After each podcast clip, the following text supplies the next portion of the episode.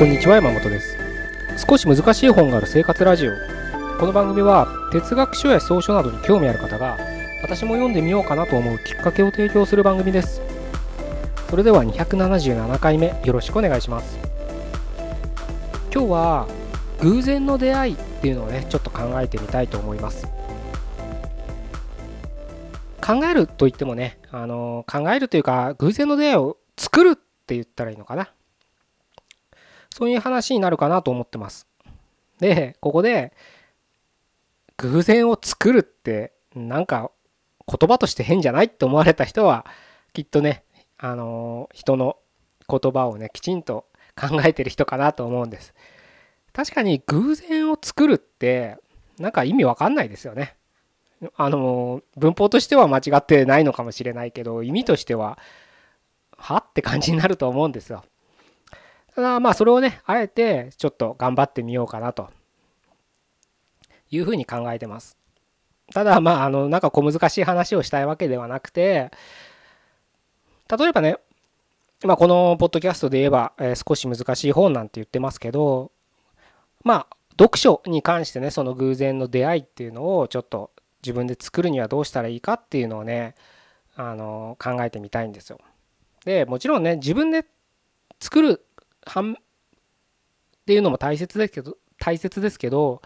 今は結構ね環境が作ってくれてたりするんです。その環境って今言ったのは例えばネットであったりリアルな本屋であったりもそうですけれどあの作ってくれてます。例えばネットで言えばまあ皆さん、えー、ネットで本買ったことある人多いかと思うんですけど買わなくても Amazon ないし、え、楽天でもそうですけれどもう我々はねビッグデータというものにがんじがらめにされてるぐらい我々のあの日々のね、えー、行動っていうのは全てにおいてチェックされてるわけです。悲しいかな？いいのかよくわからないけど。なのでなんだろうな楽天とかってなんかメルマガとかなんかよくわかんないけどいつの間にか登録されてたりするじゃないですか。ああいうのって自分がクリックした関連のものをおすすめですって言ってバンバンメール流してきますよね。今じゃ当たり前かもしれないですけどこれって結構怖いことですよね。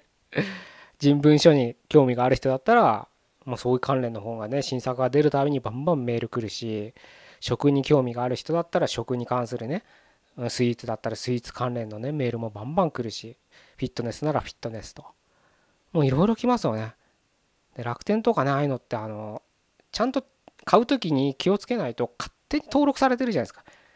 もうデフォルトでオンにされてて不必要な方は外せみたいな感じになってるじゃないですか。ほんとうまいですよね。だからみんな大体ねカードの番号入れてパッてクリックしちゃったりいつの間にかなんかいろんなサイトに登録されてるって恐ろしい世の中ですよ。で、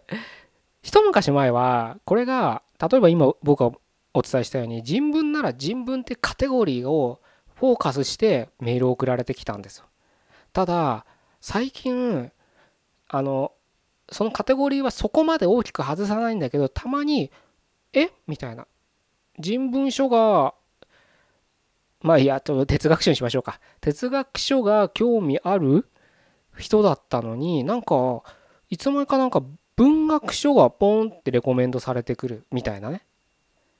アマゾンとかもあの下にレコメンド出るじゃないですか。おすすめな商品みたいな。あそこでもなんかよくわかんない飛び火の商品が出てきたりしますよね。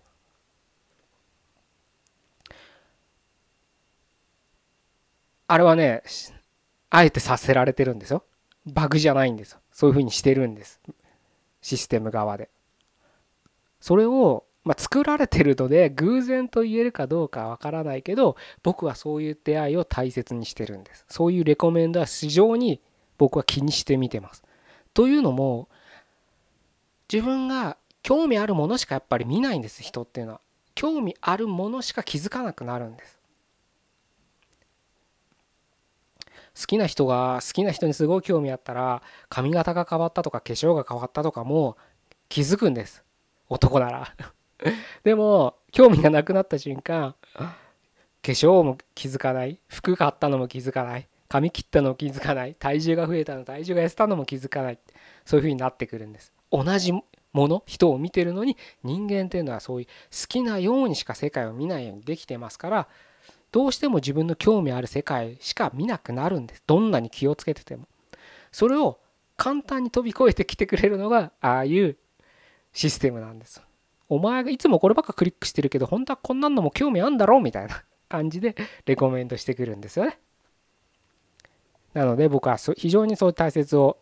あグーレコメンドを大切にしてるんですね。またリアルな本屋リアルって言うとあれですけどあの街にある本屋ですね。もう一昔前大型図書